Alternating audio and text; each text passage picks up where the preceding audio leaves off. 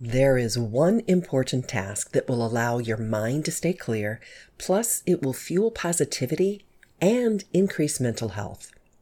And for these reasons alone, this one activity should be at the top of your self compassion to do list. If not every day, then at least once a week. What is it? The simple act of decluttering. Decluttering can instantly reduce your stress and stimulate your brain to promote high productivity.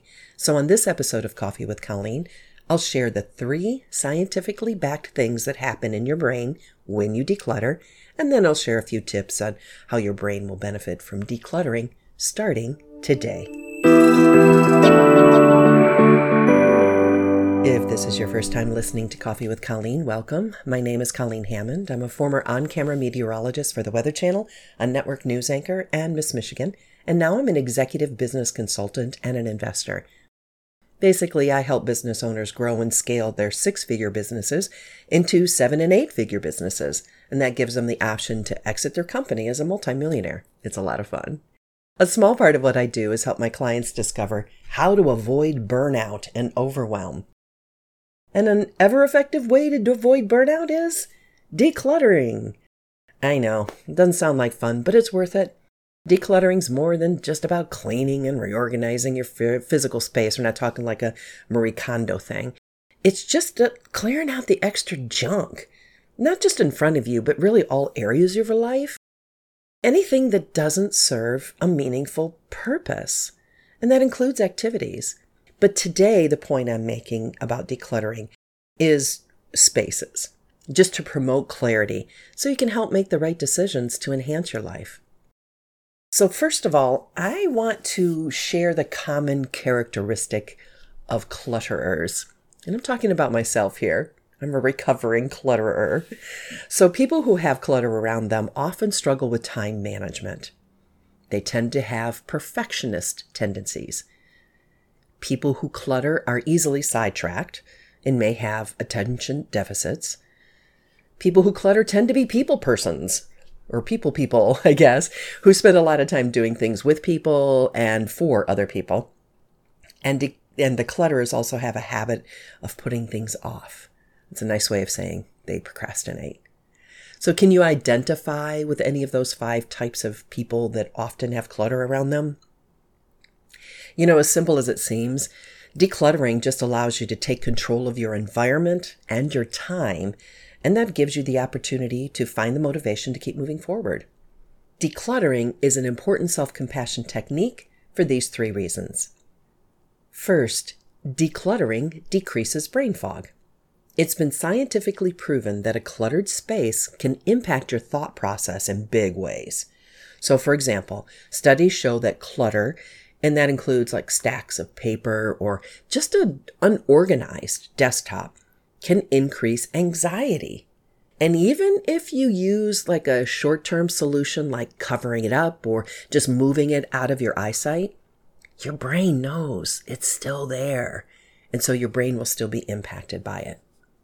Cleaning up and organizing around you is just a simple and oftentimes just a quick way to clear mental fog focus better, and make smarter decisions. I've linked to an article in the show notes that details a couple other tips for reducing brain fog. Second, decluttering decreases stress and anxiety. People who live or work in a cluttered environment report more issues with stress and anxiety than those who have a more organized environment around them. It, just makes sense when you think about it. So let's say right now you need a pair of scissors in the next 20 seconds. Do you know where your office scissors or your kitchen scissors are? How about a band aid? A paperclip? A rubber band? If you can't put your hand on a much needed item within 20 seconds, what do you think that does to your stress level? In an upcoming episode, I'm going to be detailing how the cortisol your body releases in a reaction to these little chronic stressors that causes about 90% of all doctor's office visits and health problems. Cortisol. Now, cortisol is a good thing, and I'll be talking about that in upcoming episodes. I mean, we need that to get out of bed in the morning. But the chronic stressor levels 90% of all doctor's office visits and health problems. So look for that in upcoming episodes. So providing a place for everything and keeping everything in its place stops that rushing around or the stress when you can't find something. Just make sure that after you use something, it's still in your hand, immediately return it to its place so you'll know where it is next time. I've also shared a link in the show notes about the link between mental health and decluttering. Number three, decluttering increases self motivation. Keeping your environment decluttered requires you to invest a little bit time to organize and make storage solutions and narrow down what items need to stay around and which items don't. So another tip is when you're scheduling an activity, include time in that schedule for setup, and that allows for organizing, and then time for putting things away afterwards. That's far healthier than schedules created without organizing and decluttering built into it. So here's a few quick tips on how to implement decluttering. And I've linked an article in the show notes for more extensive tips as well. So right now, wherever you are, look at that space and organize it. Just pick up three items, for example. Your workspace has a purpose, and the only things that need to be used in that space today should be there. So honestly, I'm looking at my workspace right now. I see a spoon that was left over from this morning's coffee. There's a pair of red earrings from yesterday and a TENS unit that I used for back pain yesterday as well. Why are they still on my desk? Right? So I'm guilty as well. Next, you want to systemize your spaces. Just systematically go through each space in your home and make a place for the stuff that's used in that space do that first. And then if you feel like going shopping for bins to organize your stuff in, you'll know what size bins you need or which bins you need. Don't go out and go, I'm going to organize and go buy the bins that you saw on TikTok or, or something like that. Don't buy the bins first and then try to stuff things in them. That's backwards.